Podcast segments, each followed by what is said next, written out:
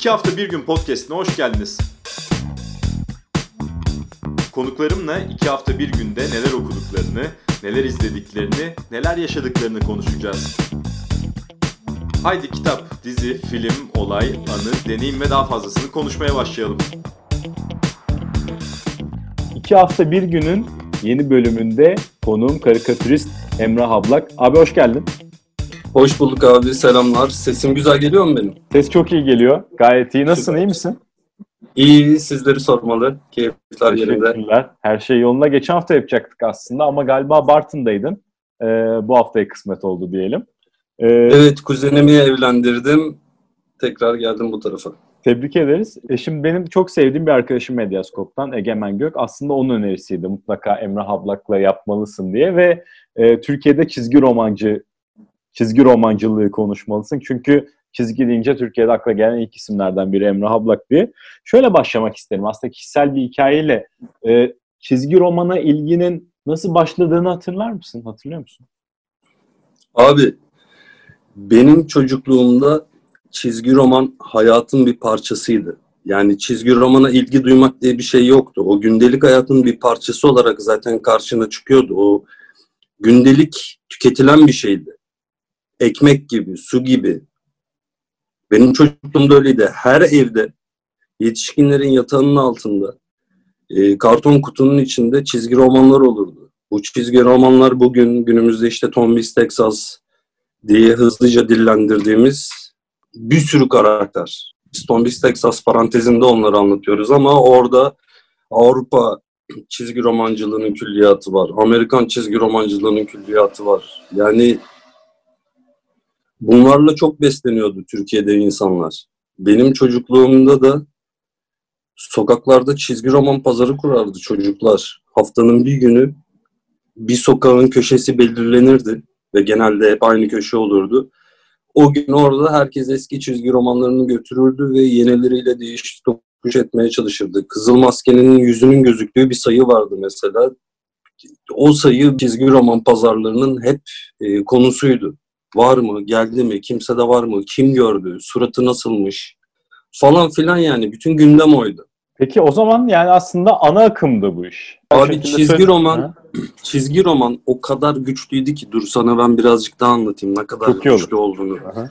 Yani e, ana akım çocuklar için abi mesela Milli Çocuk diye çocuk dergisi çıkıyordu.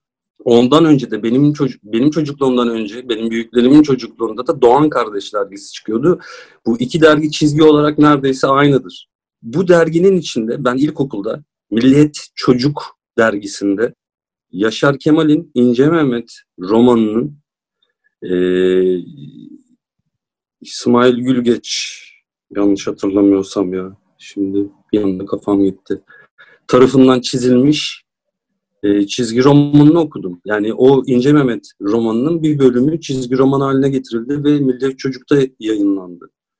Yani e, çocukların çizgi romanla olan e, ilgisi şimdi böyle hani çok tiplemeler, şekerleme gibi şu bu ya e, günümüzde çocukların çocuklara sunulan çizgi filmlere bakıyorum Türkiye'de genelde tiplemeler çok şekerleme.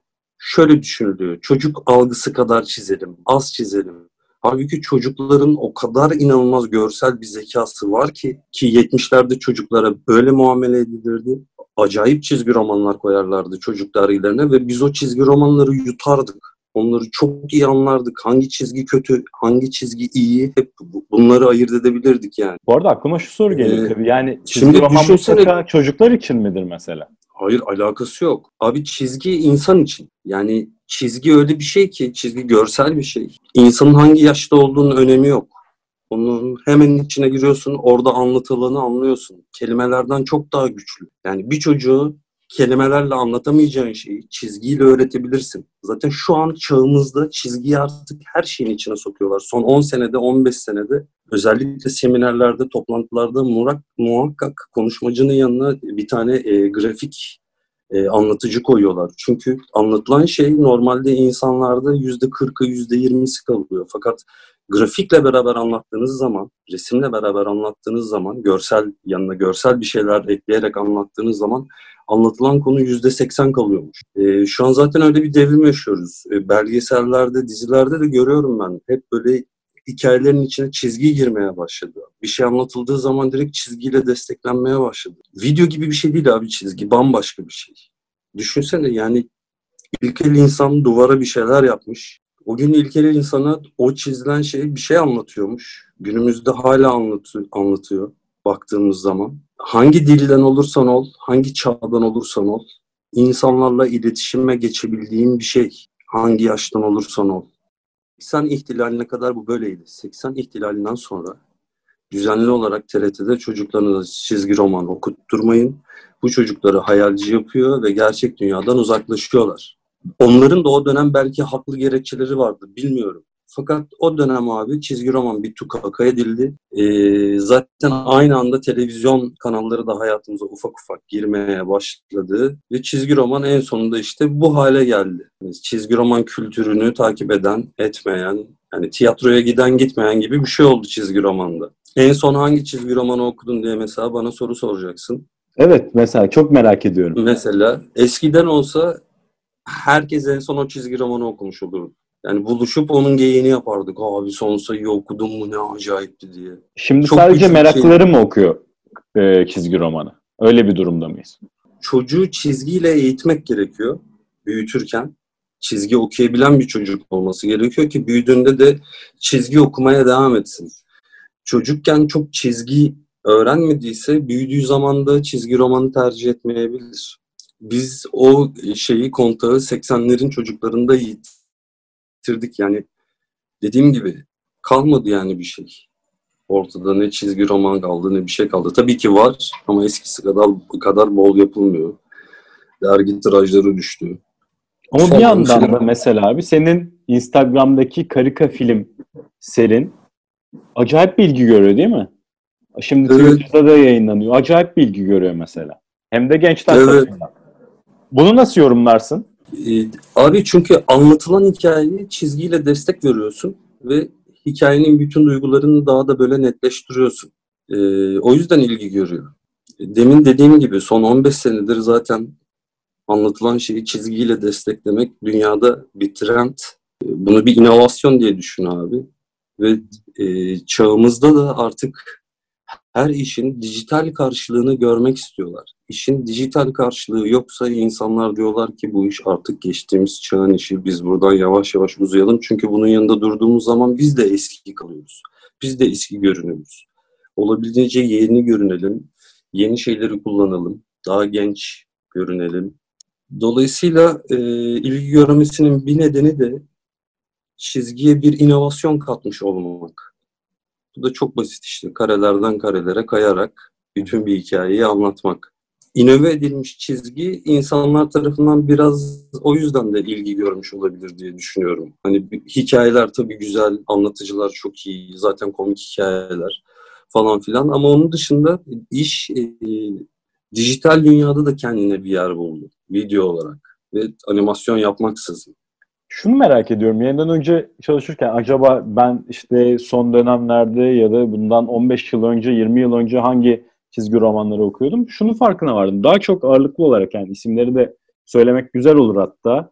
İşte Kenan Yarar'ın Hilali gibi, abi senin Emrah Ablak'ın TÜBİTAK'ı gibi, Kötü Kedi Şerafettin gibi, Robinson Crusoe gibi isimleri de analım. Bülent Üstün, Gülcan Yurt gibi, Otis Abi gibi, Yılmaz Aslan Türk. Yani şunu sormak istiyorum. Abi, Türkiye'de bu mizah, insan- mizah, mizah mı damga vurdu çizgi romancılar? Mizah, mizah mı dönüştü çizgi roman? Ya aslında insanları çizgi roman okutmanın pratik bir yolu olarak da mizah birazcık işe yaradı. Ee, ama onun dışında çizgi roman yapan insanların çizgi roman yapabilmesi ve bu sayede yaşayabilmesi için gereken bir medyamız vardı bizim. O dönem aylık dergiler vardı ve bu dergiler ciddi satıyordu. Bayağı ev geçindiriyorduk yani. Ee, fakat o dönemde dediğim gibi yine bu saçma sapan artık ne politikasıysa bu işte o dönemin en meşhur kadın programı sunucusu vardı bir tane. Çok en meşhuru. Onun ben hatırlıyorum Lombak dergisini kameraya tutarak çocuklarınıza asla bu dergiyi okutmayın dediğini. Yani o kadar darbeydi ki abi bu iş. E, en çok da e, tuhaf bir şekilde seküler kesim bu işe balta vurdu. Çizgi olayına, çizgi roman olayına en fazla sekülerler zarar verdi abi. Bu ilginç bir nokta. Bu, bu beni şaşırtan bir durum oldu mesela. O biraz daha açabilir an- miyiz? Çünkü Abi Türkiye'de çizgi hala, romanın serüvenine şu baktığımız hala- zaman. ha- şu an hala da bunun e, bunu yapan insanlar var. Bir tane komplo teorisyeni bir adam var mesela. Önemli de bir bey olduğunu düşünüyorum. Programlarında sürekli böyle 5 programda bir çizgi romanın nasıl dış güçlere hizmet ettiği, Illuminati'ye hizmet ettiği, çizgi romanlarla nasıl çocuklara yanlış mesajlar verildiği. Abi bunun nedeni ne biliyor musun? Çünkü çizgi gerçekten inanılmaz güçlü bir şey. İkinci Dünya Savaşı'ndan önce Almanya'da İkinci Dünya Savaşı'ndan önce ve İkinci Dünya Savaşı sırasında Almanya'da birçok dergi çıkıyor. Kara Kuvvetler'in ayrı dergisi var, Hava Kuvvetleri'nin ayrı dergisi var. Onun hepsinin ayrı dergisi var. Dergilerin kapaklarına ve içine baktığınız zaman inanılmaz illüstrasyonlar var. Yani propagandaya çok hizmet etmiş çizgi ve çok da güçlü hizmet etmiş. Zaten İkinci Dünya Savaşı'ndan sonra Almanya'da bir şekilde yasaklanıyor. Çünkü o çizgi kültürünün, karikatür falan hepsi var Almanya'da. Bütün o kültürün yok olması Almanya'da. Bir tane şey mizah dergisi yok Almanya'da. Yok ediliyor. Çizgi yani her dönem kullanılmış ilk çağdan beri. Belki de o yüzden sevmiyorlar yani. Bir saldırı var sürekli çizgiye. 2010'larda ve 2020 tabii ki daha henüz başındayız. 2010'larda nasıl oldu çizgi romanın yolculuğu Türkiye'de? 2010'larda artık ay- aylık dergiler bitmişti. Kişisel bazda yapılan çizgi romanlar var. 2010'lardan sonra İlban abi eee Puslu Kıtalar İhsan Oktay Anar'ın onun e, Puslu Kıtalar Atlısı'nı resimledi. 5 sene sürdü onu resimlemesi. Hatta o 5 sene içinde iki gözünden ayrı ayrı katarak ameliyatı oldu. E, inanılmaz bir eser. Yani bayağı Cumhuriyet tarihinin en iyi çizgi romanlarından biri diyebilirim. 2010'dan sonra çıktı sanırım. Ee, Ersin Karabulut yurt dışında çok yol kat etti. Fransa'da çizgi romanları yayınlandı. Ama işte kişisel bazda dergi olarak bir dergimiz kalmadı. Çizgi roman dergimiz kalmadı. Bir de yurt dışında çalışan tabii e, Yıldıray Çınar var. Bir tanesi Marvel'da çalışıyor, bir tanesi DC Comics'te çalışıyor. Yani bir şekilde çok fazla çizer var aslında Türkiye'de. Hala da çizgi kültürüne uzak bir toplum değiliz. Peki belki şunu da konuşabiliriz. Ee, bundan sonra çizginin e, yolculuğu nasıl olacak Türkiye'de? Özellikle her şey bu kadar dijitale geçmişken e, ben bakıyorum Instagram'da bu yayına hazırlanırken de birçok karikatüriste baktım. Aslında hayli yani hatırı sayılır takipçileriniz var. Epey takipçileriniz var ve size çok bağlılar aslında. Sizden hiç kopmak istemiyorlar. Acaba neye dönüşecek diye düşündüm karikatür ve çizgi roman. Türkiye'de özellikle. Neler düşünüyorsun bu konuda? Ben işimi çok geleneksel yapan bir adamım ve işi dijitale taşıdığımda da gelenekselden hiç kopmadım. Yani yine kağıt üzerine mürekkeple uyguladığım şeyi kamerayla çekip gösteriyorum sadece. Dolayısıyla ben de işimi çok da dijitale taşımış sayılmam. Kendi kuşağımın son temsilcisi. Dijitale birazcık yakın durdum. O kadar. Bundan sonra ne olacak kestiremiyorum. Çünkü eee, şu an kullandığımız medya üzerinden bunu tartışmak çok anlamlı değil. Şu an kullandığımız medya ekran medyası. Ekrana bakıyoruz ve bundan sonra ne olacaksa biz bunu konuşurken ekranda çözmeye çalış- çalışacağız. Konuşmamızda, yorumlarken. Ama yakın zamanda gözlük girecek hayatımıza ve ekran olayı başka bir şeye dönecek. Yani baktığımız her şey, etrafımız tamamen koca bir sahneye dönüşecek. Dolayısıyla çizgi, iki boyutlu olan çizgi o sahnede nasıl duracak, nasıl kullanılacak, yeni kuşak neler yapacak hiç bilmiyorum. Görebilecek miyim? Büyük ihtimal göreceğim daha. Yaşım müsait. Katılabilecek miyim onu bilmiyorum. Ama medya önemli abi. Şimdi ben kağıt medyasından gelen bir adamım. Kağıt medyası, ekran medyası aslında ikisi aynı şey. Düzlem bunlar yani. Fakat gözlüktü, lensti, bu teknoloji hayatımıza girdiği anda bambaşka bir şey olacak. Mesela şu an uzaktan eğitim denen şeyi biz eski argümanlar üzerinden yapmaya çalışıyoruz. Halbuki 5G'nin arttırılmış gerçekliğin ve gözlüğün hayatımıza girmesi gerekiyor. Onlar hayatımıza girdiği anda uzaktan eğitim inanılmaz bir şeye dönüşecek. Hayatımızdan kare kalkacak mesela bence. Hani hep bir kadraj mevzusu vardır ya kadraj yatay mı olmalı, Evet. dikey mi olmalı? Mesela kadraj olayı bitecek bence. İnsanın gördüğü her yer olacak kadraj. Bu biraz sinemadaki etkiye benzer. Çok dev ekrana baktığın zaman artık ekranın sınırlarını görmezsin ya yakındaysan. Ya öyle olacak. Kadraj da çıkacak. Çünkü normalde insan etrafına bakarken işte sanırım oval görüyoruz değil mi? Ee, elips bir alan görüyoruz. Yani kare görmüyoruz. Dolayısıyla gelecekte nasıl olacak bilmiyorum. Ama bunların üzerine düşünmesi, konuşması çok heyecan verici tabii.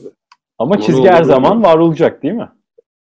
Abi müzik ve çizgi her zaman var olacak. Bu ikisi yani ilkel çağda varmış. Yani başında vardı, sonunda da bitişte de bu olacak. Emre abla çok teşekkür ederim. Çok güzel bir sohbetti. Eyvallah abi.